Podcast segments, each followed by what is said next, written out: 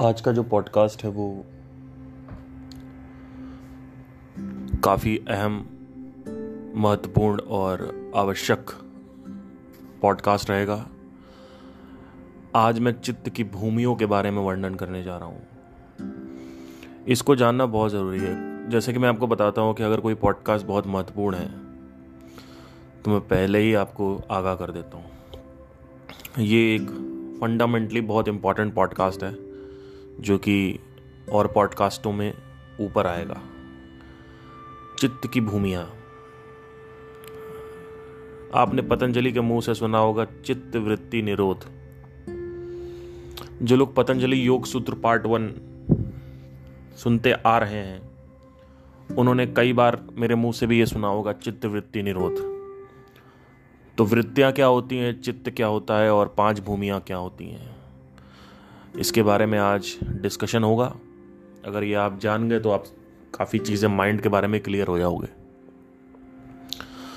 तो सबसे पहले तो ये देखते हैं कि चित्त क्या होता है। चित्त यानी जो मन, बुद्धि, इंद्रियाँ, स्मृतियाँ, ये मिला के जो पूरा का पूरा स्ट्रक्चर है, उसको चित्त बोलते हैं। चित्त वृत्ति अब जो वृत्ति है, उसको बोलते हैं एक्टिविटी यानी जो मूवमेंट चल रही है। अलग अलग विभिन्न प्रकार की गतिविधियाँ मन में होती रहती हैं। उन गतिविधियों को वृत्ति बोलते हैं। निरोध मतलब होता है कि किसी चीज़ का स्टॉपेज करना, रोक लगाना। तो चित्त की वृत्तियों का निरोध, यानी जो चित्त में उठ रही वृत्तियाँ हैं यानी जो तरंगे हैं, यानी जो वो एक्टिविटी ऑफ़ माइंड है, उसका निरोध करना, उसका स्टॉपेज करना। मैं बार बार इसको समझाऊँगा नहीं, क्योंकि आप लोग कोई यू नो सेकंड क्लास के बच्चे तो है नहीं। जो मैं एक एक चीज़ बार बार एक्सप्लेन करूँ तो एक बार मैं समझाऊँगा तो एक बार में ही समझना है। ठीक है? तो अब आते हैं कि अगर ये अगर ऐसा मामला है तो इतना तो हमें क्लियर हो गया कि चित्त वृत्ति निरोध क्या होता है। अब आते हैं कि जो एक्टिविटीज़ है, ये अनेकों प्रकार की होती हैं। अनेकों मतलब पतंजलि ने इसको पाँच प्रकार की भूमिया बोला है। इस भूमिया को हम बोलते हैं स्टेट स्टेट जब भी आप जग रहे हो, या अगले दिन आप जगे, या उसके अगले दिन आप जगे, उसके अगले दिन आप जगे, सो के उठे तो आप इन पाँच प्रकार की एक अवस्था में जगते हैं। और ये जो स्टेट ऑफ़ माइंड है, ये चेंज होता रहता है। हो सकता है दोपहर तक आते आते कोई दूसरा स्टेट ऑफ़ माइंड हो जाए। तो आपको क्या करना है, जब मैं बात कर रहा हूँ स्टेट ऑफ़ माइंड की तो आपको ये देखना है कि एक बार ये पाँचों प्रकार की जो स्टेट्स हैं, ये जो भूमिया हैं, एक बार हमने इन भूमियों को जान लिया तो आपको ऑब्ज़र्व करना है कि आज मैं कौन सी भूमि में हूँ। तो चित्त वृत्ति निरोध। ये बहुत ही इंपॉर्टेंट चीज़ है, क्योंकि अगर इसका निरोध नहीं होगा तो योग की शुरुआत नहीं होती है। योग मतलब होता है यूनियन ठीक है? तो योग की शुरुआत नहीं होती तो अगर आप अपनी ज़िंदगी में बैलेंस चाहते हैं, संतुलन चाहते हैं, या आप अपने संस्कारों को खत्म करना चाहते हैं अपनी वासनाओं को, अपने डिजायर्स को खत्म करना चाहते हैं, अपनी स्मृतियों को खत्म करना चाहते हैं। तो ऑल दो इसके बारे में ज़्यादा कोई बात नहीं करता है बट पतंजलि ने बात करी है। देखिए, जैसा कि मैंने बताया आपको कि अगर आपके अंदर रिकॉर्डिंग मैकेनिज्म है तो लॉ ऑफ़ डुअलिटी के हिसाब से डिलीटिंग मैकेनिज्म भी होना चाहिए। कि मान लो आपका जो स्कूल का नाम है, वो आपको याद है। अब उसको आप भुलाओ कैसे? भुला नहीं सकते। लेकिन एक्चुअली में लॉ ऑफ़ डुअलिटी के हिसाब से डिलीटिंग मैकेनिज्म भी होता है। अब वो थोड़ा सा मिस्टिकल हो जाएगा, लेकिन मैं उसमें जाऊँगा नहीं। क्योंकि आप लोगों की जो समस्या है, वो बहुत ही रूडिमेंट्री लेवल की समस्या है। पतंजलि इसको बहुत ही रूडिमेंट्री लेवल की समस्या बोलते हैं। पतंजलि कहते हैं, ये सब फालतू की चीज़ें ये जो लोग परेशान हो रहे हैं, ये सब दो मिनट का काम है खत्म होने का। तो पहले तो हमें समझना होगा कि पाँच प्रकार की जो भूमियाँ हैं उनके बारे में हम बात करेंगे। और जब मैंने इसको पढ़ा तो मुझे काफ़ी अच्छा लगा कि एटलीस्ट किसी ने कोई इस दुनिया में एटलीस्ट यू नो इसका uh, उल्लेखन करके गया है वर्णन करके गया है। और क्योंकि होता क्या है ना कि जैसे आप कुछ डिस्कवर करते हो तो आपको लगता हो सकता मैं गलत हूँ। कभी कभी हल्का हल्का संदेह होता है। लेकिन जब वो कोई चीज़, कोई बड़ा महापुरुष लिख के चला जाता है और आप वो पढ़ते हो तो आपको लगता है, यार, मैंने तो कमाल कर दिया। मतलब not on the ego but मतलब फिर भी एक होता है कि यार मतलब एटलीस्ट कुछ तो लाइफ में किया ज़िंदगी में। तो पाँच प्रकार की जो भूमियाँ हैं, उनके बारे में यहाँ पर डिस्कशन चालू होने वाला है। तो अगर आपकी अवेयरनेस कम है तो इस पॉडकास्ट को बंद कर दें। अवेयरनेस अगर आपकी अच्छी है तो ठीक है। और अगर आप अप, अपनी अवेयरनेस को बढ़ा सकते हैं तो ही इस पॉडकास्ट को सुने। क्योंकि हो सकता है ये आपके लिए लाइफ चेंजिंग पॉडकास्ट हो सकता है। ठीक है? तो सबसे पहले तो मैं आपसे कहना चाहता हूँ कि आ, कई लोग मेरे को ईमेल करते हैं और कुछ ईमेल्स में किसी के क्वेश्चंस आते हैं, सर, ये नहीं पता, वो नहीं पता, ये नहीं पता। तो देखिए, मैं नॉर्मल गुरुओं की तरह नहीं हूँ कि आप कोई क्वेश्चन पूछो और उसके बाद मैं वो क्वेश्चन उठाऊं, फिर आपके कहने पर वो क्वेश्चन करूँ। अभी रिसेंटली एक मैंने क्वेश्चन उठाया था तो क्वेश्चन मैंने किया। लेकिन पचास और क्वेश्चन खड़े हो गए। तो उन्होंने पूछा, हमें लोनलीनेस हो रही है? तो मैंने कहा लोनलीनेस के ऊपर तो ऑलरेडी मैं पॉडकास्ट कर चुका हूँ और कई बार कर चुका हूँ, एक बार नहीं किया हूँ। तो वो कहती हैं कि हमारा आपके पॉडकास्ट सुनने से कुछ हुआ नहीं। तो मैंने कहा, मैंने मैंने कब कहा कि मेरे पॉडकास्ट सुनने से कुछ हो ही जाएगा? मेरा पॉडकास्ट सिर्फ़ आपको समझने में हेल्प करता है कि माइंड क्या है बॉडी क्या है। बाकी इम्प्लीमेंट तो आप ही को करना पड़ेगा ना। अगर ऐसे अगर हो पाता, तब तो मैं अपनी मैं मेहनत मैं करता, पूरी दुनिया को लाभ होता तो इतना अच्छा हो जाता, सोचिए। लेकिन ऐसा नहीं है। तो बोलती है कि लोनलीनेस जा नहीं रही तो लोनलीनेस क्यों हो रही है आपकी? आप आप पहले ये देखिए कि लोनलीनेस हो क्यों रही है। क्या लोनलीनेस इस वजह से हो रही है कि कोई स्ट्रेस है? क्या लोनलीनेस इस वजह से हो रही है कि मैं इस दुनिया में अकेला हूँ और मेरा कोई दोस्त नहीं है? क्योंकि लोनलीनेस के बहुत सारे प्रकार होते हैं। तो आपको देखना है कि कॉज क्या है। उसकी जड़ क्या है लोनलीनेस की? जैसे कि आपने बताया, ये जो मोहतरमा जिन्होंने मैसेज किया था, वो कहती, हमने कभी प्रैक्टिस नहीं करी, क्योंकि हमारे घर में कोई जगह नहीं है प्रैक्टिस करने की। प्लस जहाँ मैं रहती हूँ, वो पीजी है तो वहाँ भी जगह नहीं है मेडिटेशन करने की। तो भाई, जगह नहीं है तो पैसे इकट्ठा करो। चार पाँच सौ रुपये का ओयो रूम लो और जाके उसमें जाके मेडिटेशन करो। पैसे नहीं है तो सुबह सुबह पाँच बजे उठो, पार्क में जाओ। छः बजे जाओ पार्क में, वहाँ पे मेडिटेशन करो। और देखिए, अभी मैं आपको एक किस्सा बताता हूँ। मेरे घर में हमारा छोटा सा घर है। तो मेरे घर वाले भी उसमें हैं, पापा हैं, मम्मी है, भाई हैं। अब सुबह सुबह तो जगते नहीं है कोई। तो मैं घर गया हुआ था तीन चार दिन के लिए। और मुझे मेडिटेशन और योगा वगैरह करना था। तो पूरे दिन तो हल्ला गुल्ला होता रहा। तो कुछ नहीं हो पाया। तो सुबह जब मैं उठा तो मैंने कहा कि मैं जल्दी सो जाता हूँ। ग्यारह बजे बारह दस बजे सुबह। पाँच बजे मैं सुबह उठा और दूसरे कमरे में चला गया। और इधर वाले कमरे में आ, मेरे मम्मी पापा सो रहे थे। ठीक है। और दूसरा वाला जो रूम था, वहाँ पे मेरा भाई सो रहा था। तो मैं बाहर हॉल में जाके मेडिटेशन करने लगा। वहाँ पे मैंने अपना बचाया और मैं हॉल में आराम से बैठा और लाइट वाइट थी नहीं। बंद बंद कर दिया। पाँच बजे अंधेरा होता ही है। एक घंटा मैंने मेडिटेशन किया होगा आधे घंटे। तो ऐसा नहीं है कि टाइम नहीं निकलता है। कि घर में कोई नहीं है। ये पीजी वाले जो हैं वो नाटक कर रहे हैं। पीजी में छह सात लोग हैं, वो देखने लगेंगे कि ये क्या कर रही है। अरे, सुबह उठो। अगर तुमको इतनी शर्म आ रही है तो रात में बता दो कि भाई, मैं कल सुबह पाँच बजे उठ के मेडिटेशन करना है। तो अगर कोई सुबह उठ के देखेगा भी तो आपके ऊपर हंसेगा नहीं। क्योंकि आप पहले ही उसको आगाह कर चुके हो। ठीक है? तो ये सब फालतू की बातें होती हैं मेडिटेशन नहीं हो रहा, ये नहीं हो रहा, वो नहीं हो रहा, ये सब जो करने वाला मैं आपको एक और किस्सा बताता हूँ। मैं जब कॉलेज में था तो आई वॉज़ यू नो मैं कॉलेज में था uh, तो मैं क्लिनिक जाता था पेशेंट्स देखता था शाम को आता था पाँच बजे और साढ़े पाँच बजे तक मैं आराम करता था।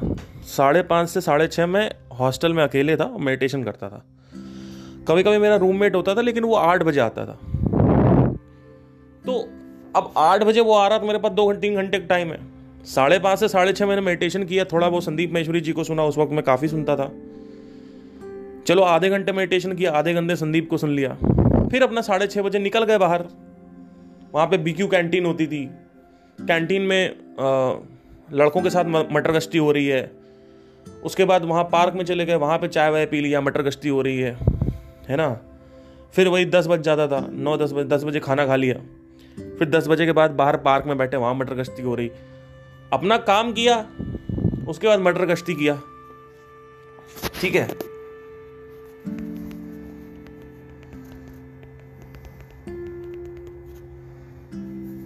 तो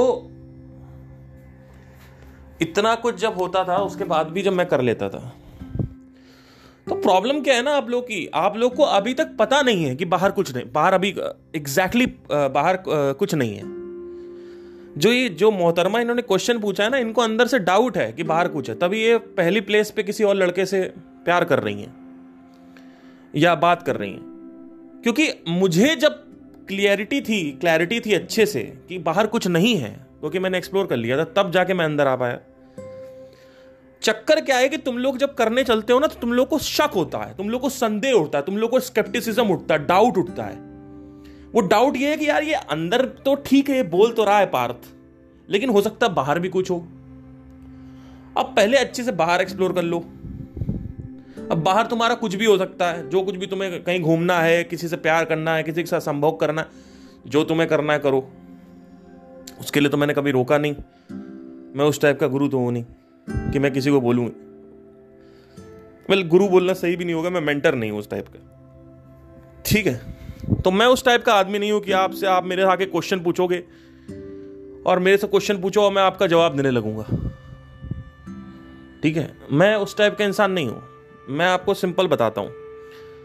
आदमी अपना मुँह खोलता है, मुझे उस आदमी का भूत भविष्य वर्तमान दिख जाता है। जब आदमी प्रश्न पूछ रहा होता है तो उस प्रश्न में उसकी इंटेंसिटी दिखती है। अगर वो इंटेंसिटी एक लेवल के ऊपर है तो मैं उस प्रश्न का जवाब दूँगा। नहीं है तो मैं उसका प्रश्न उस प्रश्न का जवाब नहीं दूँगा, क्योंकि कई लोग एंटरटेनमेंट के लिए क्वेश्चन पूछते एक मोहतरमा आई। पूरे दिन रील देखती रहती है। रील बनाती रहती है। वो मेरे से आके क्वेश्चन पूछती है, वैराग क्या होता है? मेरे जान जान पहचान में है। और मैंने उसका इंस्टाग्राम देखा, उसके एक्शंस ऑब्ज़र्व किए। पहले ही मैं कर रहा था, क्योंकि मेरे एक फ्रेंड है, उसकी गर्लफ्रेंड है वो।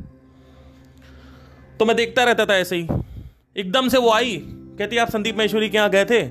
मैंने कहा हाँ मैं गया था। अच्छा मैं, मुझे भी जाना है? मैंने कहा हाँ जाओ, क्या दिक्कत?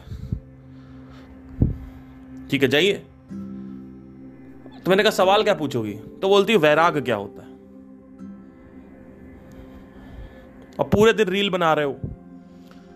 आईफोन से रिलेटेड तुम कॉमेडी वीडियो डालते हो अपने व्हाट्सएप स्टेटस पे। वो वो आईफोन 15 से रिलेटेड कॉमेडी वीडियो है। वो कॉमेडी वीडियो में क्या बता रहा है? कि, कि एक लड़का आया वो आईफोन वाले ओनर से बोलता है कि सर इस बार अपडेट में क्या लाना है? इस बार अपडेट में थोड़ा कैमरा सही कर दे चिप सही कर दे टाइटेनियम की वो लगा दे। इस तरीके के स्टेटस तुम डाल रहे हो अपने व्हाट्सएप में।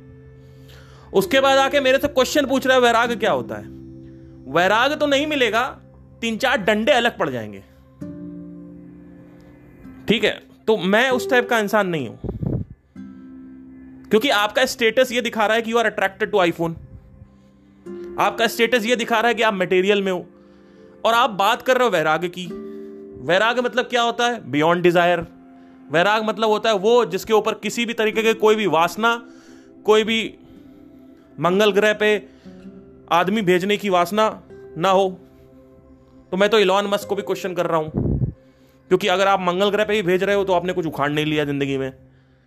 आप बहुत बड़ा कुछ नहीं कर लिया, क्योंकि आपने जब जिस आदमी ने खुद को नहीं जाना, उस आदमी कोई रिस्पेक्ट नहीं है। तो बहुत सारी चीज़ें हैं, जब आप आध्यात्मिक दृष्टिकोण से देखते हो, तब आपको ये जितने भी लोग दिख रहे हैं, ये सब बेवकूफ़ लगते हैं। और संसारिक दृष्टिकोण जो है, उससे अगर आप देखोगे तो आपको बहुत रिस्पेक्टफुल लगेंगे लोग। तो आध्यात्मिक आदमी जो है, जो रियल अध्यात्म में गड़ा हुआ है, वो आदमी कभी भी आपको नहीं बोलेगा। कि भैया, इलॉन मस्क ने कुछ उखाड़ दिया। उखाड़ा है संसारिक लेवल पे। ठीक है, जेफ बजोस ने जो, लोग जेफ बजोस को पूछते हैं। लोग इलॉन मस्क को पूछ रहे हैं। इलॉन मस्क का डाइवोर्स हो गया है दो बार। एम्बर हर्ड यानी जॉनी डेप जो पायलट ऑफ़ द करीबियन के एक्टर हैं, वो उनकी गर्लफ्रेंड रही हैं। आप बैकग्राउंड क्यों नहीं देखते हो? तो लोग कई बार मेरे से कहते हैं कि आप सिंगर्स की पूजा करते हो। मैंने कहा, मैं सिंगर्स की पूजा नहीं करता, क्यों करूँगा मैं सिंगर्स की पूजा? अगर मैं संसारिक दृष्टिकोण से देखूँ तो मैं सिंगर्स की पूजा करूँ। लेकिन जब मैं आध्यात्मिक दृष्टिकोण से देखता हूँ तो किशोर कुमार ने तीन शादियाँ करी थी। अब वो शादी गलत, सही गलत की बात नहीं है। बात यह है कि आपको समझ में नहीं आया एक शादी करके। उससे समझ में आ रहा है कि आप कितने मेटलिस्टिक थे। ठीक है, आप हार्ट अटैक से मर रहे हो। आप कैंसर से मर रहे हो। है ना? तो अगर अभी कई लोगों को शायद बुरा भी लगे इसमें, लेकिन कई लोगों को शायद समझ नहीं आएगा इसमें। तो मैं ये नहीं कह रहा हूँ कि वो हार्ट अटैक से मर गए तो अरे यार तो कितना बेकार आदमी था। मैं ये नहीं कह रहा हूँ। मैं सिंपल सा ये कह रहा हूँ कि आप पूरी ज़िंदगी गाना गाते रहे, डांस करते रहे, मंगल ग्रह पे इंसानों को भेजते रहे। ये लाइफ नहीं है। इससे आपका कोई फ़ायदा नहीं होने वाला है। क्योंकि आप पहले भी यही कर रहे थे और अभी भी आप वही कर रहे हो। पैशन को फॉलो करना संसारिक दृष्टिकोण से एक रिस्पेक्टफुल चीज़ है। आध्यात्मिक दृष्टिकोण से उस चीज़ की कोई रिस्पेक्ट नहीं है। इसीलिए ओशो के पास ये लोग पड़े रहते थे। कृष्णमूर्ति के पास कई लोग पड़े रहते थे, बड़े से बड़े मिलियनेर सदगुरु के पास बड़े से बड़ा बिलियनेर पड़ा हुआ है। क्यों पड़ा हुआ है? क्योंकि उनको वो पता चल चुका है कि भाई यहाँ कुछ नहीं है। लेकिन वो बता नहीं सकते तो वो सदगुरु के पास आ रहे हैं, यहाँ आ रहे हैं, वहाँ आ रहे हैं तो मैं उस टाइप का मेंटर नहीं हूँ। लोग मेरे सवाल पूछते हैं कि भाई ये बता दीजिए, वो बता दीजिए। भैया, वो ऑलरेडी कवर अप हो चुका है, कई बार। आप ये सवाल अगर पूछ रहे हो ना तो इसका मतलब है कि आप सीरियस नहीं हो, गंभीर नहीं हो। तो सिंपल सी चीज़ें हैं, जो यहाँ पे क्लियर करने की ज़रूरत है। मैं, संदीप महेश्वरी नहीं हूँ कि आप आओगे और पुराने सवाल उठाओगे और मैं बताने लगूँगा। बताने को मैं बता दूँ, मेरे को कोई टेंशन नहीं है। लेकिन बात यह नहीं कि मुझे बताना पड़ रहा है, इसलिए मैं बता रहा हूँ कि मेरी मेहनत लग रही है, मेरे को आलस आ रहा है। नहीं। मेरे को गुस्सा इस बात का आता है कि आप बेजती कर रहे हो, आप इंसल्ट कर रहे हो। जब एक टॉपिक पचास बार कवर हो चुका है तो मैं आपसे क्यों बात करूँ? इसका मतलब है कि आप गंभीर नहीं हो। और गंभीर नहीं है तो प्रश्न गंभीर नहीं है। प्रश्न गंभीर नहीं है तो आपको उत्तर मिले ना मिले आपको उससे कोई फ़र्क नहीं पड़ता है। क्योंकि जिस इंसान का प्रश्न गंभीर है, तीव्र है, उस इंसान को उत्तर मिलना ही मिलना है। और उस इंसान को उत्तर चाहिए, अगर उसको उत्तर नहीं मिलेगा तो सफरिंग होगी। आपको उत्तर मिले ना मिले, उससे कोई सफरिंग नहीं होगी।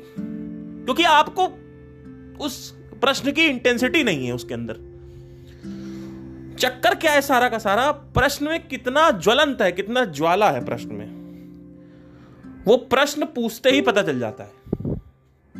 थोड़ा सा बैकग्राउंड अगर जानेंगे, ये जानेंगे, वो जानेंगे तो आपको पता चल जाएगा। जैसे मेरे साथ क्या हुआ था, शुरू में कई प्रश्नों के जवाब मुझे नहीं मिले। तो क्या अब मैं संदीप महेश्वरी के सेशन में अप्लाई करता रहूँ? या फिर संदीप महेश्वरी से दो चीज़ें मैं चुराऊं? कृष्णमूर्ति से दो चीज़ें मैं चुराऊं? वो दो चीज़ें क्या थी? ऑब्जर्वेशन एंड क्वेश्चनिंग इससे पहले भी एक इंटेलिजेंस होनी चाहिए। जो इंटेलिजेंस ये स्वीकृति कर सके या आइडेंटिफाई कर सके कि इस दुनिया में कुछ नहीं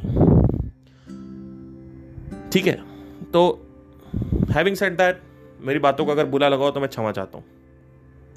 अब आगे बढ़ते हैं। चित्त की पाँच भूमियों में बहुत इंपॉर्टेंट टॉपिक है। और इसको थोड़ा सा सीरियस लें।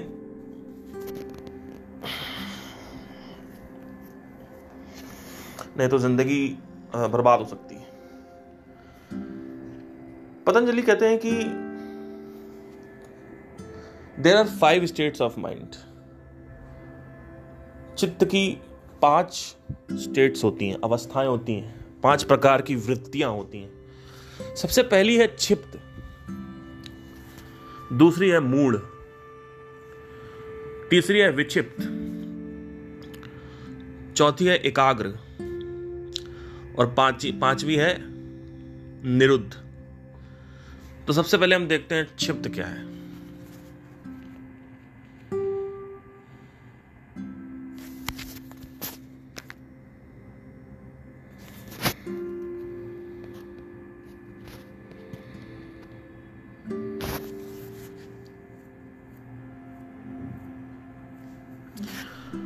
देखिए, इस अवस्था में जो क्षिप्त अवस्था होती है, इसमें रजोगुण की प्रधानता होती है।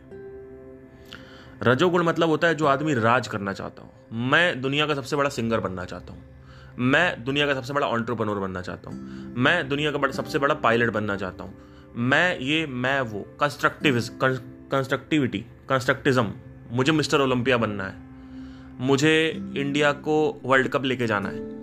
मुझे सबसे अच्छा क्रिकेटर बनना है। यह है रजोगुण में प्रधानता।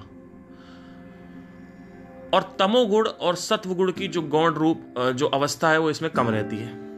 यानी जो तम है, तमस तमस मतलब क्या? आलस्य सेक्स इंद्री तृप्ति, ये सब तम में आएगा। इस इस अवस्था में राग, द्वेष, काम, क्रोध, लोभ, अधर्म, ज्ञान, मोह आदि के साथ साथ धर्म, अज्ञान आदि में चित्त प्रवृत्ति प्रवृत्त रहता है। राग, द्वेष, मुझे सिंगिंग पसंद है, मुझे डांसिंग पसंद नहीं है। मुझे डांसिंग पसंद है, पर डांसिंग के सक्सेसफुल होने के लिए मुझे मार्केटिंग सीखनी पड़ेगी। मुझे मार्केटिंग पसंद नहीं है। मुझे कुमार सानू पसंद है, लेकिन मुझे अरिजीत सिंह पसंद नहीं है। मुझे पढ़ाई करना पसंद है, पर मेरे को बायोलॉजी पसंद नहीं है। मुझे मैथ्स पसंद है, मुझे केमिस्ट्री पसंद राग द्वेष। Dislike extreme like extreme dislike ये इसमें बना रहता है। तो ये ज़्यादातर लोगों की अवस्था होती है, इसमें इलॉन मस्क आते हैं जेफ बेजोस आते हैं। ये अवस्था होती है क्षिप्त। इसमें आदमी रजस में ज़्यादा जीता है कि मुझे दुनिया पर राज करना है। रजोगुण की प्रधानता होने के कारण चित्त किसी एक विषय में स्थिर नहीं हो पाता। निरंतर क्रियाशील बना रहता है। मतलब क्या? अब मुझे ये चाहिए, अब मुझे वो चाहिए, अब मुझे ये चाहिए मुझे वो चाहिए। अच्छा ये अचीव हो गया, दिल्ली में ये हो गया, अब मुझे मुंबई में लेके जाना है बिज़नेस को। अब मुझे कोलकाता में लेके जाना है बिज़नेस को, अब मुझे ऑल ओवर इंडिया करना है। जैसे प्रफुल्ल एम वाला, विवेक बिंद्रा, ये सब क्षिप्त में आते हैं। ठीक है? इसमें सत्व जो है, वो बहुत कम होता है और तमस बहुत कम होता है। यानी ये लोग बैठेंगे नहीं कभी। ये बैठ के मैथुन नहीं करेंगे। ये रशियन नेपाली का संभोग नहीं करेंगे। इनके अंदर ऐसी बातें नहीं होंगी, चल सुट्टा मारते इनके दारू, दारूबाजी नहीं होगी। कम होगी, बहुत कम होगी। मैक्सिमम टाइम ये लोग अपने आप, जो रस इनको मिलता है, वो रजस से मिलता है। मुझे दुनिया में राज करना है अपनी फ़ील्ड में। ठीक है? ठीक है। ये एक विषय प्राप्त हो जाने पर तुरंत दूसरे विषय की ओर दौड़ने लगते हैं। इस कारण चित्त में दुख उत्पन्न होता है।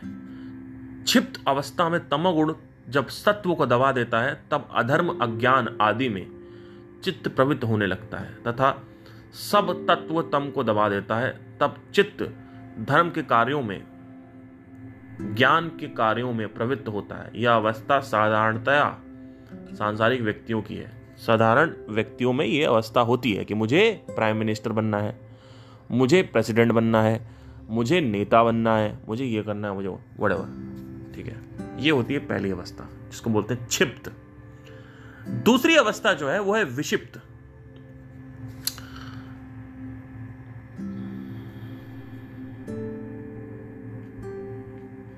या कह सकते हैं, दूसरी अवस्था को हम अगर बोलते हैं मूड।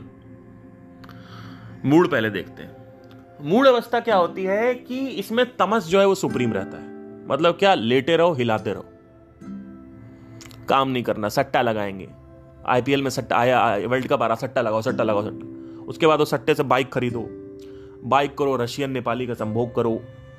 उसके बाद, यहाँ जाओ, वहाँ जाओ, ये करो, वो करो। मतलब या तो ये अपने मुँह पे जीते हैं, या तो अपने लिंग पे जीते हैं। ये दो चीज़ें होती हैं। नहीं तो स्लीप निद्रा मेडिटेशन का कोई नामो निशान नहीं है। मेहनत नहीं करना, परिश्रम नहीं करना, ये सब मूड में आता है। तो ये अवस्था होती है। तो अब ये अवस्थाएँ जो हैं, ये बदलती रहती हैं इंसान में। ऐसा नहीं है कि एक इंसान एक अवस्था में पैदा होता है और उसी में रहता है, ऐसा नहीं है। कभी कभी हमारे अंदर एकदम से छिप्त आ जाता है। छिप्त एक्टिवेट हो जाता है। कभी कभी मूड एक्टिवेट हो जाता है। तो बेसिकली ये दो स्टेट्स है जिसके बारे में आपका माइंड जो है वो रहता है। कभी एकदम छिप्त हो जाएगा कि अब मुझे काम करना है। फिर एकदम से कभी कभी मूड हो जाएगा। तो ये अवस्थाएँ होती हैं, ठीक है? तो अगर आप छोड़ दोगे कंट्रोल नहीं करोगे तो ये अवस्था की साइकिल चलती रहती है ऑटोमेटिक साइकिल चलेगी। जैसे मंडे को उठे, आज मूड है। ट्यूसडे को उठे, आज छिप्त है। फिर मूड है, फिर छिप्त है। जैसे जैसे ज़िंदगी आगे बढ़ती जाती है, ज़्यादा से ज़्यादा मूड एक्टिवेट होता जाता है। मूड, यानी तमस एक्टिवेट होता जाता है। मूड मतलब डंकी माइंड सबसे पहले ये बता छिप्त मतलब होता है मंकी माइंड मंकी मतलब मरकट। मंकी माइंड इधर से उधर दौड़ता रहता है। That is छिप्त। मूड मतलब डल मंकी माइंड मतलब उनको क्वेश्चनिंग नहीं करनी, उनको इन्वेस्टिगेशन नहीं करनी है, बैठे रहो, दिमाग नहीं लगाना किसी चीज़ में। बुद्धि का उपयोग सबसे कम होता है, मन के हिसाब से चलते हैं। जो मन कर रहा है वो करेंगे। तो ये अवस्था होती है मूड की अवस्था। इसके बाद जो अवस्था होती है, वो होती है विषिप्त। ये काफ़ी अच्छी अवस्था है। ये स्टेट है। माइंड की जो अवस्था है, इसको स्टेट बोलते हैं। स्टेट ऑफ़ माइंड दोनों के कंपेरेटिवली अगर देखा जाए तो विषिप्त जो है, वो ज़्यादा बेटर है। शिप्त और मूड के कंपेरेटिवली ठीक है तो पहले हमने शिप्त देखा, फिर हमने मूड देखा, अब हम देख रहे हैं विषिप्त। दोनों के कंपेरेटिवली अगर अपेक्षा करी जाए दोनों की दोनों की अपेक्षाओं में विषिप्त जो है वो उत्तम कोटि की है। ठीक है? क्योंकि इस अवस्था में सत्व गुण बना रहता है। रज व तम गुण जो है वो कुछ कम हो जाता है। जैसे, आपके अंदर से राग द्वेष खत्म होने लगेगा। लोभ मोह खत्म होने लगेगा। इस अवस्था में सत्व गुण के बने रहने के कारण मनुष्य की प्रवृत्ति, धर्म, वैराग्य, ज्ञान एवं ऐश्वर्य में होती है। ये अवस्था कई बार मेरे साथ हुई जैसे फॉर एग्ज़ाम्पल मैं मेडिटेशन करके उठा तो कई बार ऐसा होता है कि मेरे अंदर बल आ जाता है। मुझे किसी से डर नहीं लगता। मेरे अंदर जो डर है, बेचैनी है, वो ख़त्म हो जाती है। और मैं वो चीज़ कर पाता हूँ जो इसमें मेरा इंटरेस्ट नहीं है, जिसको हम द्वेष बोलते हैं, राग द्वेष। तो वो जो द्वेष है, राग जो है वैसे तो अगर शिप्त में देखते हैं तो राग राग रहता है। राग राग मतलब मुझे ये करना है मुझे ये नहीं करना। लेकिन मेडिटेशन करने के बाद यानी जो अगर आप जब आप साधना करते हो, उसके बाद क्या होता है कि लंबे समय की साधना के बाद आप देखते हो माइंड पे आपका कंट्रोल आने लगता है। माइंड वो करने लगता है जो आप चाहते हो। जैसे फॉर एग्ज़ाम्पल घोड़ा आपके ऊपर सवार है या घोड़ा आप, या आप घोड़े के ऊपर सवार हो? तो छिप्त में घोड़ा आपके ऊपर सवार है। आपसे वो करवा रहा है जो आपके संस्कार है, जो आप लेके पैदा हुए हो। जैसे फॉर एग्ज़ाम्पल कोई सिंगर पैदा हुआ है तो वो आजीवन सिंगिंग करता रहेगा। उसको लगता है और ये संसार जो है वो री करता है कि अपना पैशन फॉलो करो, अपना पैशन फॉलो करो। लेकिन यहाँ पे पतंजलि ये बात नहीं कह रहे हैं। यहाँ पे ये कह रहे हैं कि आपके अंदर क्या ये बटन है आपके पास? क्या ये स्विच है कि अगर आज मुझे सिंगिंग नहीं करनी है, आज मुझे मार्केटिंग सीखनी है तो क्या आपके पास है? नहीं है। क्यों? क्योंकि आप आई बनने के लिए पैदा हुए हो। आप आईपीएस बनने के लिए पैदा हुए हो। आप ये करने के लिए पैदा आपकी एक हैबिचुअल पैटर्न है जो आप लेके पैदा होते हो। क्या आप उस हैबिचुअल पैटर्न से बाहर आ सकते हो? नहीं आ सकते। लेकिन संसार क्या कहता है? संसार कहता है, अपने पैशन को फॉलो करो। तो संसार घोंचू है।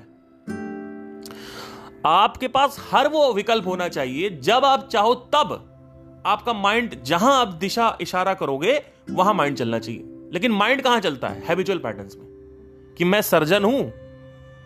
मैं एक सर्जन हूँ तो मैं पेंटिंग नहीं कर सकता। तो विषिप्त में क्या होता है कि सत्व जो है वो जब बढ़ जाता है, यानी जो सत्व जो है वो अगर आपके मन में जो सत्व है, देखिए, अगर आप पैदा होते हो ना, जब बच्चा पैदा होता है तो उसके अंदर 60 प्रतिशत सत्व रहता है 20-20 प्रतिशत आपका ये तमस और रजस रहता है। लेकिन जैसे जैसे एज बढ़ती जाती है, तमस जो है वो एक्टिवेट होता जाता है। ज़्यादा।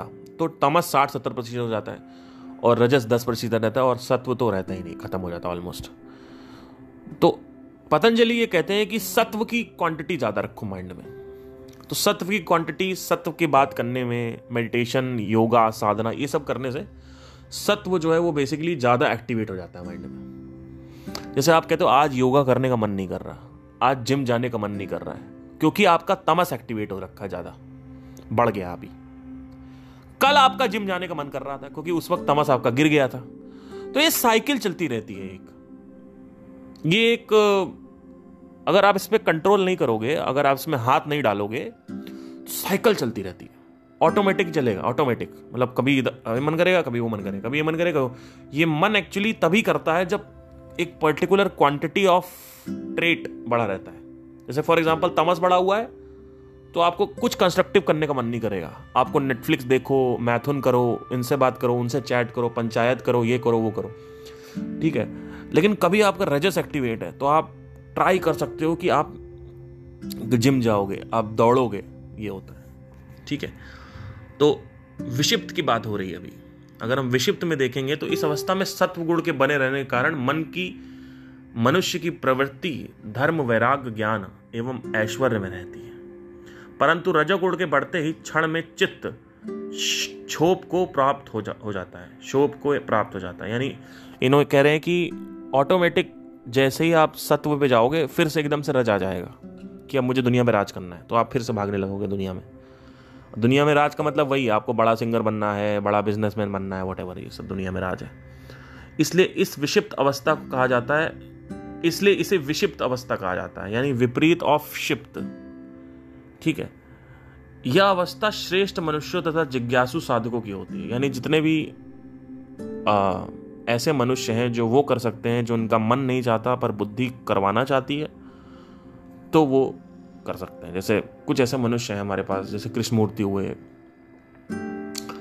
संदीप मेश्वरी हुए तो ये इनके पास ये स्विच होता है कि जब चाहे तब वो कर सकते हैं जो ज़रूरी है नॉट कि आप जो चाहते हो। जैसे मार्केटिंग सीखना ज़रूरी है तो सीखना पड़ेगा। आपको उससे ये मतलब नहीं है कि मुझे तो प्रोडक्ट से मतलब है। प्रोडक्ट से क्या होता है भाई? मार्केटिंग आपको पता है मार्केटिंग सीखनी पड़ेगी तो मार्केटिंग नहीं सीखोगे तो प्रोडक्ट नहीं सही होगा। कई लोग मेरे से बोलते हैं, सर, हमको सिंगर बनना है। मैंने कहा सिंगर बनना है? मार्केटिंग सीखने का इंटरेस्ट है? कहते हैं, नहीं नहीं बन पाओगे, लिखवा लो मेरे से। नहीं तो बॉलीवुड ट्राई कर ट्राई करते रहो। बॉलीवुड ट्राई करोगे तो किसी के उसमें बन चले गए। टुकड़ों पे पलना है तो जाओ। और टुकड़ों पे कौन पला? बॉलीवुड में मर्डर हो रहा है, क्राइम हो रहा है, रेप हो रहा है हैरेसमेंट हो रहा है। जाओ जाओ ऐसी दुनिया में, जाओ अपने डिज़ायर को पूरा करवाने में। और एक गाना मिल भी गया तो कौन सा कोई उखाड़ लिया? इतने लोग आए हाँ हँसी बन गए, जो सिंगर है। है काश काश होता, वो जो सिंगर है। कहाँ गए? कोई ऑब्जर्वेशन क्यों नहीं? नहीं नहीं, अरिजीत सिंह ने उखाड़ दी अरे भैया, ऐसे तो लॉटरी भी किसी ना किसी एक की निकलती है। तो क्या लॉटरी करने लगोगे? है ना? तो समझने की ज़रूरत है कि हर एक फ़ील्ड में दो तीन चार परसेंट लोग होते ही हैं जो उसको देख के चमको मत। छियानवे प्रतिशत देख के चमको। ठीक है? तो अब चक्कर क्या ऐसा रहा सारा कि विषिप्त में क्या होता है कि जब ये विषिप्त मेरे अंदर कैसे आया? जब मैंने 2019-20 में कहानी है ये कि मैंने देखा मेरे पास पैसे नहीं थे और बहुत दिक्कत हो रही है और यूट्यूब से भी नहीं आ रहा है और रेंट निकालना ये करना है तो मैंने गूगल एड सीखने चालू किए फेसबुक एड अब सोचो, मेरा बैकग्राउंड इंडियन क्लासिकल का रहा है। मैं पंद्रह साल तेरह साल की उम्र से, वैसे तो मैं पाँच साल की उम्र से गाना गा रहा हूँ, लेकिन तेरह साल की उम्र से मैंने सीखना चालू किया। मेरा पूरा का पूरा जो आधे से ज़्यादा ज़िंदगी है ना, वो संगीत में बीती है। स्पिरिचुअलिटी में मेरे को छः से सात साल हुए हैं, लेकिन संगीत में मेरे को चौदह से बीस साल हो चुके हैं, जिसमें चौदह साल तो सीखने हुए सीखे सीखे हुए हो चुके हैं। अब आप सोचोगे कि ऐसा आदमी जो 2019 में आते आते एकदम से अपने माइंड को बदल कैसे लिया? ऐसे ही बदला। एक तो रीजन ये भी था कि मुझे यही करना है, लेकिन इसको करने के लिए मुझे जो करना है, उसमें मेरा इंटरेस्ट नहीं है। अब वो इंटरेस्ट कैसे आएगा? तो समझ रहे हो? तो बेसिकली राग द्वेष जो है, वो खत्म हो जाता है, ऐसे। तो इस अवस्था को प्राप्त करने के लिए पहले तो आपको मन पे बहुत ही भयानक कंट्रोल चाहिए।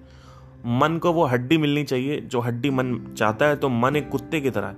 वो जाके एक साइड में बैठ जाएगा। मन जो है वो कुत्ते की तरह है। वो साइड में जाके बैठ जाएगा। वो लाइक कुकुर की तरह है, क्या बोलते हैं उसको? है ना? वो साइड में जाके बैठ जाएगा। अब उसके बाद आपको जो करना करो।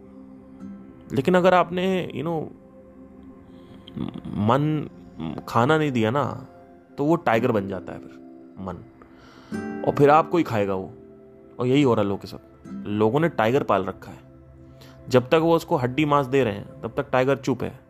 उनको उसको सहला रहे हैं, उसको उसको प्यार कर रहे हैं, वो दौड़ रहा, वो भी दौड़ रहा पीछे। वो आके पीछे से आपको किस कर रहा है, वो आप उसको किस कर रहे हो टाइगर को। लेकिन जैसे ही टाइगर को खाना नहीं मिला ना, वो आपको खाने लगेगा। ये टाइगर की फितरत है। टाइगर रोकेगा नहीं अपने आप को। ये कुत्ता नहीं है कोई टाइगर ये मन है आपका। ठीक है? कुत्ता कितना भी भूखा हो, कभी अपने ओनर पे अटैक नहीं करेगा। कितना भी भूखा हो। ओनर भले ही खा ले उसको, लेकिन कुत्ता नहीं खाएगा। कुत्ता मर जाएगा, लेकिन टाइगर खा लेगा। ये बड़ी अच्छी इंटरेस्टिंग चीज़ है टाइगर के बारे में, क्योंकि मैं वाइल्ड लाइफ पढ़ता रहता हूँ तो मुझे काफ़ी पता है टाइगरों के बारे में। टाइगर जो है, वो बेसिकली खतरनाक होते हैं। They are not pet they will उनके इंस्टिंक्ट एक्टिवेट हो जाएँगे। ठीक है? तो अब आती है चौथे चित्त की प्रवृत्ति। वो है एकाग्र अवस्था ये होती है वन पॉइंटेड जब भी कोई भी एक विषय में आपका ध्यान वन पॉइंटेड हो जाता है, तब बोलते हैं कि ये एकाग्र अवस्था है। जैसे फॉर एग्ज़ाम्पल कभी कभी क्या होता है, आप कोई बुक पढ़ रहे हो अब एकदम से बुकी में घुस गए और पूरा दिन निकल गया और बुक बुक पढ़ते रहे। यू you नो कभी आप कोई काम कर रहे हो पेंटिंग बना रहे हो, कुछ असाइनमेंट कर रहे हो, कुछ भी कर रहे हो। जैसे अभी रिसेंटली मैं एक बुक पढ़ रहा था और मैं बुक कब खो गया उसमें। उसको बोलते हैं एकाग्र अवस्था मतलब सारा ध्यान आपको वन पॉइंटेड हो जाता है। और ये एक वन पॉइंटेड फोकस जो है, बहुत ज़रूरी है समझना। क्योंकि अगर वन पॉइंटेड फोकस आपके पास नहीं है ना तो आप ज़िंदगी में कुछ नहीं कर सकते। क्योंकि अटेंशन फ्लो जो है, वो एक डायरेक्शन में जाएगा नहीं। और जब वो जाएगा नहीं, तब वो फिर भैया दिक्कत है। क्योंकि किसी भी सक्सेसफुल आदमी को अगर आप देखोगे, चाहे विल गेट्स हैं या स्टीव जॉब्स हैं, या कोई भी है तो आप देखोगे ये लोग हमेशा कंटेंट भी कंज्यूम करते हैं तो उसी डायरेक्शन में कंज्यूम करते हैं, जिस डायरेक्शन में उनका अटेंशन बॉल भाग रही है। यानी जो अटेंशन फ्लो है, वो भाग रहा है। तो एक कॉन्सेप्ट है इनर्शिया का। इनर्शिया मतलब होता है object in motion tends to be in motion मतलब कोई वस्तु अगर मोशन में है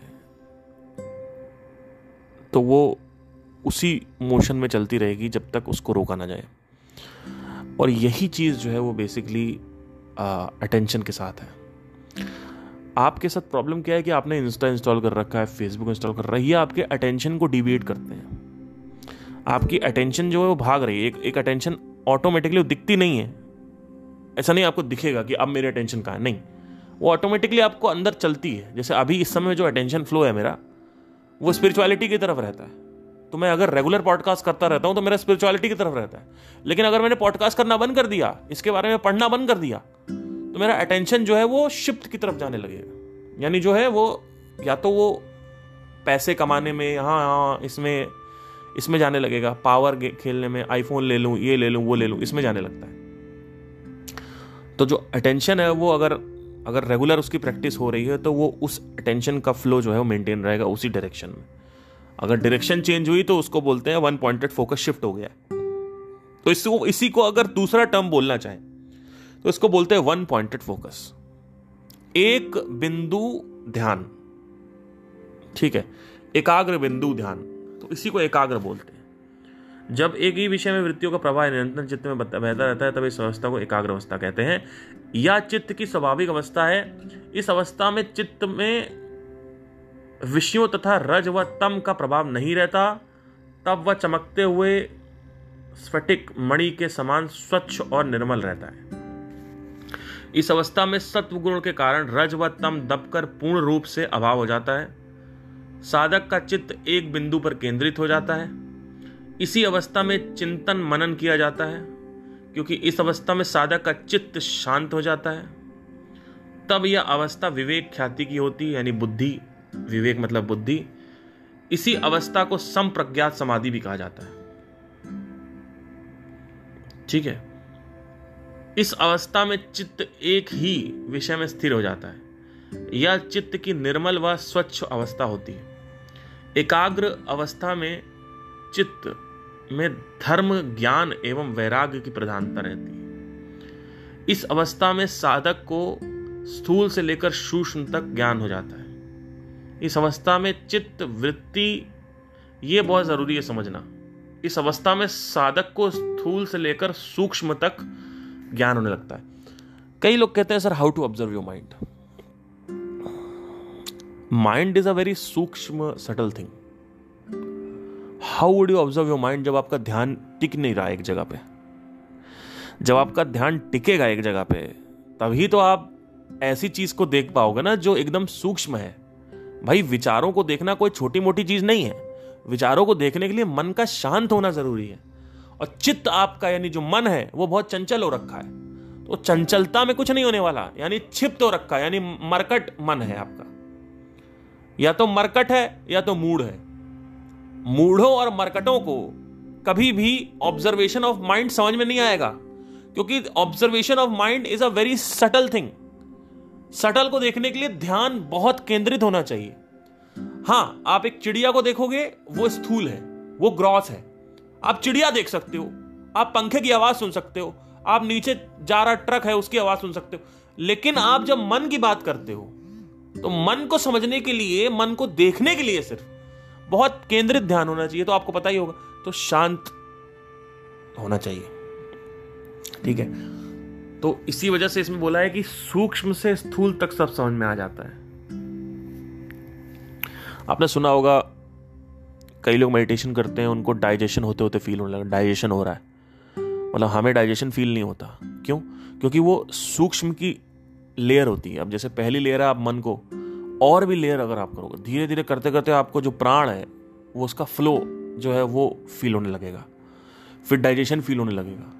फिर आपको किडनी में जो एक्टिविटीज़ हो रही है, वो फील होने लगेगी। आपके इंटेस्टाइन्स में पॉटी निकल रही है मूव हो रही है, वो फील होने लगेगी। ये धीरे धीरे स्थूल जाता जाएगा जाता जाएगा जाता जाएगा। तो सॉरी सूक्ष्म, और सूक्ष्म से सूक्ष्म, और अति सूक्ष्म हो जाता है। तो धीरे धीरे और केंद्रित हो जाता है ध्यान। और और और शार्प और शार्प और शार्प तो जैसे जैसे शार्प होता जाएगा, आप सेंसिटिविटी पकड़ने लगोगे।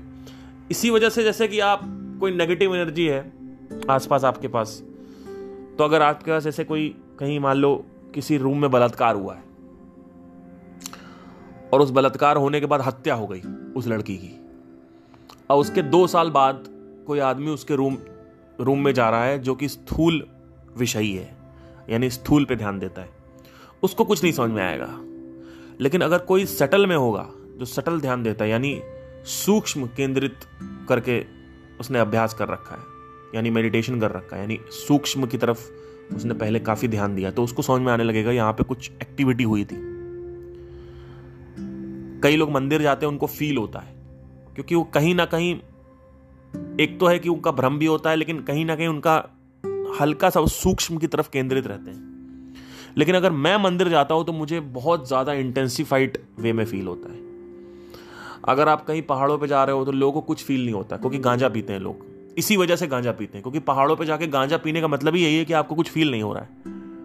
लेकिन अगर मैं पहाड़ पे जा रहा हूँ तो ऐसा लगता है पेड़ मेरे से बात कर रहे हैं, मुझे कुछ फील होता है, मुझे प्लेजर फील होता है, मुझे प्राण फील होता है। तो वो फील होने के लिए एक केंद्रित ध्यान होना ज़रूरी है। जब ध्यान आपका ब्लंट से शार्प होने लगता है और शार्प से शार्प, और शार्प और शार्प और शार्प और शार्प, जैसे होता रहेगा, आपको सेंसिटिव चीज़ें, यानी एक्स्ट्रा सेंसरी परसेप्शन भी खुलने लगता है। इसी को बोलते हैं extra sensory perception extra sensory perception मतलब क्या? कि अगर आपके रूम में कोई प्रेजेंस है तो वो भी आपको फील होने लगेगी। किसी की मौत हुई है तो वो आपको फील होने लगेगा। कि ये क्या ये क्या ये यहाँ कुछ फील हो रहा है। तो वो होता है बेसिकली इसी से। आपको आपको अच्छे से फील होगा कि हाँ ये, आप किसी का चेहरा देखोगे, आप समझ जाओगे इसके मन में क्या चल रहा है। तो ये चीज़ें होती हैं। तो ये सब कुछ ध्यान का शार्प होने की वजह से होता है, ध्यान ब्लंट हो जाता है। अब पांचवी जो है वो निरुद्ध अवस्था है। इसमें कुछ नहीं रहता। इसमें आपको होने का एहसास नहीं होता है। आप आप मर जाते हो। मतलब क्या? इट्स लाइक टोटल बेहोशी। खत्म। हाँ मतलब ऐसा नहीं है कि निद्रा की अवस्था और ये अवस्था सेम है बट ये अवस्था और ज़्यादा डेप्थ है, निद्रा से भी और ज़्यादा डेप्थ में इस अवस्था में क्या होता है? निरुद्ध अवस्था में बुद्धि मर जाती है, चित्त और पुरुष के भेद का साक्षात्कार खत्म हो जाता है। मतलब क्या आपको लगेगा कि अभी मैं आत्मा हूँ और मैं शरीर से सेपरेट हूँ? जब आप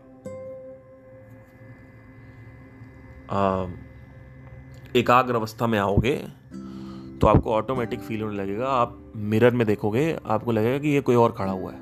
यह है एकाग्र अवस्था। ऑटोमेटिकली आपको समझ में आने लगेगा कि हाँ मैं इस शरीर से अलग हूँ। क्योंकि अगर आप देखेंगे ध्यान से तो आपका लीवर निकाल लें तो क्या आप लीवर हो? आपका किडनी निकाल ले तो आप किडनी हो। क्या आपका पैर काट दे तो क्या आप पैर हो? आपको धीरे धीरे समझ में आएगा, अगर हम एक एक ऑर्गन हटाते जाएँ तो इस ढांचे में मैं हूँ कहाँ? क्या हूँ मैं इस ढांचे में? इस पूरा का पूरा जो शरीर है, इसमें मैं क्या हूँ? तो उस चीज़ की फील आने लगेगी धीरे धीरे आपको। तो इसमें क्या कहा है कि निरुद्ध अवस्था में यह भी फील होना बंद हो जाता है कि मैं आत्म मैं अलग हूँ शरीर से। ये दो अलग अलग डिफरेंस जो है वो खत्म हो जाता है। मतलब आत्मा ही रह जाती है। कोई आसपास कुछ ज्ञान रहता ही नहीं है। और आत्मा का भी आवाज़ होना बंद हो जाता है कि मैं कॉन्शियस हो तो like everything becomes one that is like that इसको थोड़ा समझाना मुश्किल है बट इसको आप क्लोजली कह सकते हो कि आपको अगर हम एनेस्थीजिया दे दें, पूरी तरीके से आपको बेहोश कर दे तो वो स्टेट आप कह सकते हो. बट वो स्टेट को इससे कंपेयर मत करना बिकॉज़ वो सिर्फ़ एग्ज़ाम्पल के लिए ये स्टेट अलग स्टेट है. इसमें आपके जो संस्कार हैं, उसका डिलीशन होने लगता है. अब यहाँ पे एक थोड़ा लेवल आना है. देखिए ये थोड़ा सा मिस्टिकल हो जाएगा, क्योंकि यहाँ पे हल्के, जैसे जैसे हम डीप जाएँगे, ये आपके एक्सपीरियंस में है नहीं। और ये मिस्टिकल हो जाएगा आपके लिए, लेकिन फिर भी मैं बता देता हूँ। देखो, इस दुनिया में हर एक व्यक्ति संस्कारों को लेके पैदा होता है। जैसा कि मैंने बताया था कि जब आप कोई मरता है तो क्या होता है कि जब कोई मरता है तो जो डेटा है, वो रह जाता है। वो डेटा क्या है? बेसिकली आपकी हैबिट्स आपके और संस्कार, ये दो चीज़ें आदतें और संस्कार, ये दोनों चीज़ें रह जाती हैं। और आपकी डिजायर्स मेन जो है वो आपके डिज़ायर ही है। उसकी, उसी से डिज़ायर से रिलेटेड आपकी आदतें होती अभी भी आपकी आदतें आपके डिज़ायर से रिलेटेड है। आपको सिगरेट पीने का मैंने सिगरेट आपका डिज़ायर है और सिगरेट की आदत आपका आदत है। ठीक है? तो आदतें डिज़ायर से रिलेटेड ही होती है। संस्कार मतलब क्या? किसी को मीठा पसंद है दैट इज़ आदत। किसी को इस तरीके से बात करना पसंद है, कोई तेज़ी से बात कर रहा है, कोई धीमे लिख रहा है, कोई तेज लिख रहा है, ये सब कुछ जो है, ये भी हैबिट्स और संस्कार में आ जाता है। संस्कार मतलब संसार में कार्य कैसे करते हो आप? जैसे फॉर एग्ज़ाम्पल आपको कुत्ते को देख के प्यार आता है, जानवरों से प्यार है। ठीक है, ये प्यार है, ये आपकी एक टेंडेंसी है कि आप जानवरों को देखते हो, आपको प्यार आता है, आपको आँसू आने लगते हैं। तो वो चीज़ भी मरने के बाद रह जाती है। वो चीज़ भी मरने के बाद रह जाती है। और फिर वो जो पूरा का पूरा गुच्छा है, वो जो हैबिट्स है, वो जो संस्कार है, वो एक और बॉडी के थ्रू एक्सप्रेस होने लगते हैं। अब यहाँ पे आदमी कहते हैं, हमारा जन्म हो रहा है, आपका जन्म नहीं हो रहा है। आपके आसपास दो तीन जो परतें हैं, उन परतों को एक नया शरीर मिल रहा है। आपका जन्म नहीं होता है, ना आपका मरण होता है। यहाँ पे एक बहुत बड़ा कंफ्यूजन है, कई लोग कंफ्यूज हो जाते हैं। बड़े बड़े लोग। उनको लगता है कि यहाँ पे ऐसा नहीं है, क्योंकि अगर ऐसा होता कि मरने के बाद सिर्फ़ आत्मा बचती है, जो मूलभूत आत्मा है, यानी जो बीज है इस दुनिया का, वो बचता है तो कोटा में जो स्टूडेंट है वो सुसाइड कर रहा है। आप अभी अपनी बिल्डिंग से छलांग मार दो। आपको कोई आतंकवादी मार के चला गया। आपका एक्सीडेंट हो गया। और कोटा में आप आपने जाके सुसाइड कर लिया। आप लड़की के चक्कर में मर गए। और एक आदमी है जो पूर्ण मृत्यु मरा यानी निन्यानवे सौ तक मरा है। तो जो अकाल मरा है और जो काल मरा है। संदीप महेश्वरी का क्या कहना है कि जो अकाल मरा है, वो भी साउंड ऑफ़ साइलेंस है और जो काल मरा है, वो भी साउंड ऑफ़ साइलेंस है। मतलब कोई भेद नहीं है, ऐसा नहीं होता है। साउंड ऑफ़ साइलेंस तो तब बचेगी जब वो परतें खत्म होंगी। और अगर एक एंगल से देखेंगे तो साउंड ऑफ़ साइलेंस है। साउंड ऑफ़ साइलेंस तो रहेगी ही रहेगी, चाहे परत मुक्त है, चाहे नहीं है। ये परतें समझना है, हमारे शरीर में पाँच परतें होती हैं। पहली परत जो होती है, वो है आपका अन्नमय कोश दूसरी जो होती है, मनोमय कोश तीसरी जो होती है, प्राणमय कोश चौथी जो है वो विज्ञानमय कोश और पांचवी जो होती है, वो आनंदमय कोश ये पाँचों कोश जो है, वो साउंड ऑफ़ साइलेंस से बनी तो है, पर साउंड ऑफ़ साइलेंस नहीं है। जो आखिरी में बसता है, वो जो मूलभूत बीज है उसको तत्व बोला गया है। उसी तत्व को इन्होंने अनध्वनि बोल दिया। उसी तत्व को इन्होंने स्ट्रिंग थ्योरी दे दी। उसी तत्व को क्वांटम इंटेंगलमेंट के थ्रू समझा जाता है। वो जो तत्व है, वो तत्व इनका कहना है महेश्वरी जी का कि मरने के बाद सुसाइड कर लो और तत्व बचेगा। तत्व बचेगा पर परत के साथ। और उस परत में रिकॉर्डिंग होती है हैबिट्स की और संस्कार की। और वो जो हैबिट्स और संस्कार है, उसके बाद वो किसी दूसरी बॉडी के थ्रू एक्सप्रेस होते हैं। जन्म इंसान का जो होता, मरने के बाद जो जन्म होता है, वो कभी भी अनध्वनि का नहीं होता है। जन्म जो होता है, वो परत का होता है। वो परत, वो डेटा आप आप हो। आप अगर ध्यान से अगर अपने शरीर में देखोगे, आप क्या हो? आपकी मेमोरी हटा दें। आपका सब कुछ हटा दिया। स्वाइप आउट अगर मेमोरी आपकी स्वाइप आउट कर दे तो आप क्या हो बताओ? कभी सोचना इसके बारे में चिंतन करना बैठ के, कि आप हो क्या? अगर आपकी मेमोरी हटा दें, आपके हैबिट्स हटा दें, आपके संस्कार हटा दें, संस्कार मतलब संसार में करने वाले कार्य, ये हटा दें तो क्या हो आप? क्या बचेगा? वो जो बचेगा, वो तत्व है। क्योंकि वो शरीर में है तो वो इधर उधर देखता रहता है। एक बच्चे का एग्ज़ाम्पल अच्छा है इसमें, क्योंकि बच्चे के ऊपर जो संस्कार है, वो एक्टिवेट नहीं होते हैं। बच्चे के ऊपर संस्कार एक्टिवेट होते हैं बारह के बाद, ग्यारह के बाद। जब बच्चा पैदा होता है तो अगर बच्चा बहुत ज़्यादा एक्टिविटी कर रहा है, इधर करवट ले रहा, उधर खड़ा हो जा रहा, उधर ये हो रहा, उधर वो हो रहा तो आप समझ जाओ कि ये बच्चा बहुत ज़्यादा संस्कार लेके पैदा हुआ है। मतलब ये बच्चा जो है, ये इसके अंदर बहुत खुरचन मच रही है। इसका मतलब ये बच्चा जो है, बहुत ज़्यादा ये चंचल बच्चा है। और सीधा बच्चा जो है पड़ा रहेगा वो वो ज़्यादा एक्टिविटी नहीं करेगा, वो ज़्यादा रोएगा नहीं। तो समझ जाओ कि उस बच्चे का जो है वो वो बच्चा उतना शैतान नहीं होगा। जो जितना बच्चा ज़्यादा शैतान होता है, वो उतना ही ज़्यादा हैबिट्स और टेंडेंसीज लेके पैदा होता है। वो उतना ही ज़्यादा सफ़र करेगा, ये भी बात याद रखना। इस दुनिया में कई लोग हैं जिनको आत्मज्ञान से कोई लेना देना नहीं है और वो पीसफुल भी हैं थोड़े थोड़े बाकी लोगों से कंपेरेटिवली क्यों? क्योंकि उन्होंने इतने संस्कार नहीं बनाए अभी तक। ये संस्कार और हैबिट जो है, पतंजलि ये कह रहे हैं कि निरुद्ध अवस्था में आपके पास बटन आ जाता है उस रिकॉर्डिंग को डिलीट करने का। इसको असंप्रज्ञात समाधि बोलते हैं। संप्रज्ञात समाधि में जो बीज है, वो बचा रहता है, यानी मेमोरी बची रहती है टेंडेंसीज बची रहती है हैबिट्स बची रहती है डिज़ायर बचे रहते हैं। और बाकी ऊपर ऊपर जो तरंगे यानी जो अननेसेसरी मेंटल एक्टिविटी है, जो रेस्टलेसनेस है, ये बेचैनी है, ये खत्म हो जाती है। जो कि एकाग्रता पैदा करती है वन पॉइंटेड फोकस पैदा करती है, क्योंकि आपका मन जो है वो शांत हो गया तो ये होता है एकाग्र अवस्था। अब एकाग्र के बाद भी एक और है, निरुद्ध अवस्था। इसमें क्या होता है कि आपका जो संस्कार है, यानी जो आपकी वासनाएँ हैं, यानी जो हैबिट्स यानी जो मेमोरी है, जो स्मृतियाँ हैं, उसका डिलीट बटन आपके हाथ में आ जाएगा।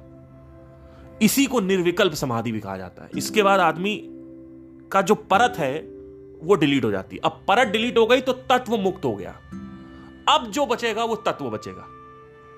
अब इस इंसान का अगर कहा जाए तो जन्म नहीं होता। लेकिन कई लोग जब जन्म की बात करते हैं, इसलिए मैं बोल रहा हूँ कि जन्म जन्म के बाद मतलब तो हमारा जन्म नहीं होता है। आपके जब आप मरोगे तो कुछ नहीं बचता है, सर। सिर्फ़ और सिर्फ़ कॉमन कॉन्शियसनेस बचती है, जो मेरी और आपकी समान है। Number one number two data बचता है। वो डेटा में डिजायर्स होते हैं हैबिट्स होते हैं और ये होते हैं। तो आपका व्यक्तित्व है ही नहीं। ये मत सोचो कि आपकी इंडिविजुअलिटी है। चाहे वो शरीर में है, चाहे वो मर गए तब भी इंडिविजुअलिटी कभी नहीं थी। हम जब जन्म की बात करते हैं, मरण की बात करते हैं तो इंडिविजुअलिटी बचाने की बात करते हैं। हम, मैं उस एंगल से नहीं बताता हूँ। इंडिविजुअलिटी नहीं है आपकी।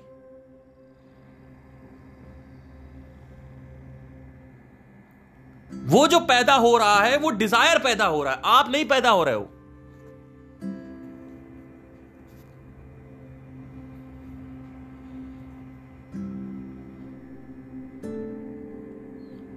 वो डिज़ायर वो संस्कार, वो वासना, वो ही ये डिसाइड करती है कि ये लड़का अलग है, ये लड़का अलग है, ये लड़की अलग है। अगर ये डिज़ायर वासना और ये सब चीज़ें हट टेंडेंसीज हटा दें तो सब बराबर हो जाएँगे। एक लड़का और लड़, तीनों में आप मेमोरी हटा दो, तीनों में। सब बराबर हो गए, खत्म हो गए। तो होता क्या है, जैसे आपको, आपका नाम याद है, आपका नाम है क्या? चले, समर्थ नाम है आपका, समर्थ नाम। तो यहाँ से योग की शुरुआत होने लगती अब आपके पास हाथ हाथ में छड़ी आ जाएगी कि उस नाम को डिलीट कर दो मतलब मेमोरी वाइप आउट कर दो। मतलब आप लिटरली अपनी मेमोरी वाइप आउट कर सकते हो। और मेमोरी वाइप आउट अगर हुई तो यानी संस्कार खत्म होना चालू हुए। संस्कार खत्म होना चालू हुए, यानी जो प्रारब्ध कर्म खत्म होना चालू, प्रारब्ध का सांशित कर्म खत्म होने लगे। जैसे ही सांशित और प्रारब्ध कर्म खत्म होते हैं, उसके बाद वो परत खत्म हो जाती है। इसको निर्विकल्प समाधि बोलते हैं, इसको महासमाधि भी कहा जाता है कई जगह। उसके बाद कुछ बचता ही नहीं है। शरीर छूट जाएगा अपने आप। कहीं आपने देखा होगा कि यहाँ पे इन्होंने समाधि ली थी, फलाना भगवान ने समाधि ली यहाँ पे, यहाँ समाधि ली, वहाँ समाधि ली, जिससे एनर्जी का विस्फोट हुआ। वहाँ पे मंदिर इसीलिए बनता है क्योंकि वहाँ पे एनर्जी का विस्फोट बहुत ज़्यादा होता है। क्योंकि इतना काम करने में, किसी को बाहर निकलने में बहुत ज़्यादा विस्फोट होता है। क्योंकि जब आदमी इतना करता है तो एनर्जी लेता है बहुत सारी अंदर वो पहले। फिर वो निकल पाता है बाहर। और कौन निकल रहा है? तत्व निकल रहा है। कौन वो तत्व? वो जो इस ब्रह्मांड का सोर्स है, वो निकल रहा है। आप नहीं निकल रहे हो। ठीक है? आपकी इंडिविजुअलिटी उसी वक्त खत्म हो जाएगी जब आप असंप्रज्ञात समाधि में एंटर कर जाओगे। यानी मेमोरी मेमोरी डिलीट हो जाएगी। एक बार मेमोरी डिलीट हुई तो आप, यानी पार्थ सिंह, खत्म। कुछ नहीं बचा। नाम बोलने वाला भी कुछ लैंग्वेज डिलीट कर दोगे आप। अपना नाम डिलीट कर दोगे आप। डिलीशन का बटन यहाँ से चालू होता है। अभी आपके पास रिकॉर्डिंग का बटन है। जितनी रिकॉर्डिंग कर रहे हो सब रिकॉर्डिंग स्टोर होती रहती है। और ये सब रिकॉर्डिंग मरने के बाद भी स्टोर रहती है। सब सोचते हैं, मर गया तो खत्म हो गया। नहीं, जब आदमी मर गया तो जो गुच्छा है, वो बचा हुआ है, वो गुच्छा बचा रहेगा। वो गुच्छा जो है, वो डिज़ायर का जन्म हो रहा है। हैबिट्स का जन्म हो रहा है। आपका जन्म नहीं हो रहा। तो आप कहोगे, मैं कहा हूँ? इन सब में। मेरी क्या वैल्यू मैं कौन हूँ? इसी वजह से मैं कौन हूँ का सवाल ज़्यादा इंपॉर्टेंट है। कि मैं एक्चुअली में कौन हूँ भैया? क्या मैं डिज़ायर हूँ? क्या मैं संस्कार हूँ? क्या मैं हैबिट हूँ? क्या मैं आदतें हूँ? क्या मैं प्रवृत्तियाँ हूँ? हैबिट्स को उर्दू में आदत बोलते हैं, हिंदी में इसको प्रवृत्ति बोलते हैं। क्या मैं प्रवृत्तियाँ हूँ? क्या मैं वासना हूँ? क्या हूँ मैं? इसलिए यह इंपॉर्टेंट ज़्यादा समझना है कि हूँ मैं कौन। धीरे धीरे जब आपको समझ में आने लगेगा कि संसार में कुछ नहीं है। क्योंकि आप सब भोग करके देखते जाओगे देखते जाओगे, लड़की से प्यार करोगे, ये करोगे, वो करोगे। फिर आप अंतर्मुखी होगे।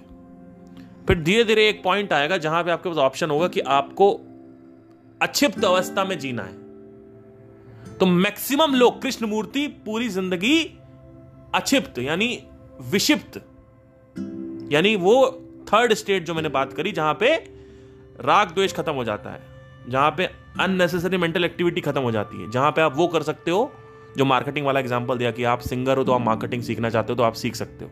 यानी घोड़ा आपके ऊपर सवार नहीं है, अब आप घोड़े के ऊपर सवार हो। आप जो माइंड को कहोगे वो माइंड करेगा, इसको विषिप्त बोलते हैं। कृष्ण मूर्ति पूरी ज़िंदगी विषिप्त अवस्था में जीते रहे। तो कृष्ण मूर्ति क्या वापस उनका जो डेटा है वो एक्सप्रेस करेगा? नहीं। क्यों? क्योंकि जो आदमी, यहाँ पे दो तरीके एक है कि आप आंतरिक साधना कर करके आप सब डिलीट डिलीट करो। और एक है कि आप सब कुछ वो करते रहो, क्या बोलते हैं? अछूत करते रहो, या उसको कहते हो नेति नेति करते हो ये नहीं ये नहीं ये नहीं नहीं चाहिए नहीं चाहिए नहीं चाहिए नहीं चाहिए। तो डिज़ायर से विपरीत आ जाओगे आप। कैसे? कृष्णमूर्ति की जो स्टेट थी मरते वक्त, मरने से पहले तो वो स्टेट ये थी, उनको मेमोरी उनकी सारी सब कुछ था, सब कुछ सही था। लेकिन उन्होंने क्या किया? He was absolutely somewhere not wanting anything this was his state throughout the life once he achieve it not wanting anything मतलब ही डजंट वांट एनीथिंग तो ऑटोमेटिकली वो फेड आउट होने लगता है. फॉर एग्ज़ाम्पल कई लोग कहते हैं कि डेली रियाज करना चाहिए डेली प्रैक्टिस करनी चाहिए तो आपका मेंटेन रहेगा. सोचो अगर आप डेली प्रैक्टिस करना बंद कर दो तो क्या होगा? धीरे धीरे उसका जो इंटरेस्ट है, वो गिरने लगता है. इसको बोलते हैं संपर्क तोड़ना. जब आप जिम नहीं जाओगे तो धीरे धीरे आपका जो मसल है वो वापस आने लगेगा और डिटोरिएट होने लगेगा। और जिम से संपर्क बनाओगे तो मसल बनेगा, जिम से संपर्क। तो इसीलिए मैंने बोला है कि संपर्क जो है उसको हटा दो तो खत्म हो जाती है मामली चीज़ें। तो ये निरुद्ध अवस्था है। निरुद्ध अवस्था वो अवस्था है जहाँ पे आपको अति सूक्ष्म और सूक्ष्म के बीच में जो डिफरेंस है वो खत्म हो वो उसका एहसास होना भी खत्म हो जाएगा। अभी आपको ऐसा लगेगा एकाग्र अवस्था में कि मैं शरीर हूँ और ये मैं हूँ। दो अलग अलग चीज़ें हैं। यहाँ तक आते, यहाँ पे भी कई लोग तो यही नहीं आ पाए अभी तक।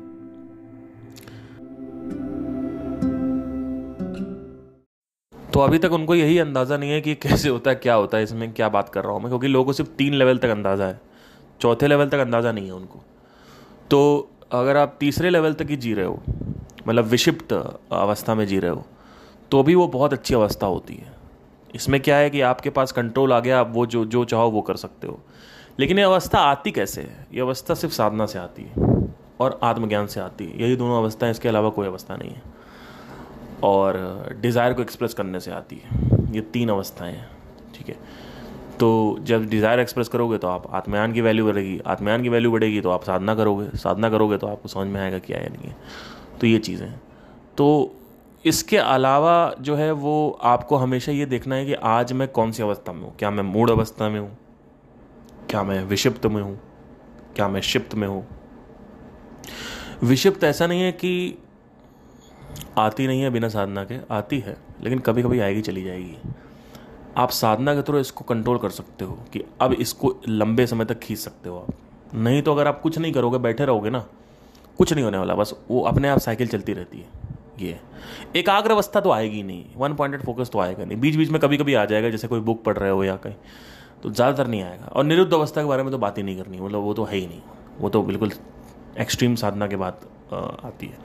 तो ये निरुद्ध अवस्था जो है एब्सेंस ऑफ़ एवरीथिंग हो जाता है मतलब एवरी टोटल ब्लैक आउट तो ये है बेसिकली आई होप आपको समझ में आया हो, आपको ये देखना है आप कौन सी अवस्था में और उस हिसाब से आप इस पॉडकास्ट को दोबारा सुन सकते हैं। मैं थोड़ा फास्ट बोल रहा था। ज़्यादा समझ में आएगा। आप थैंक यू टेक केयर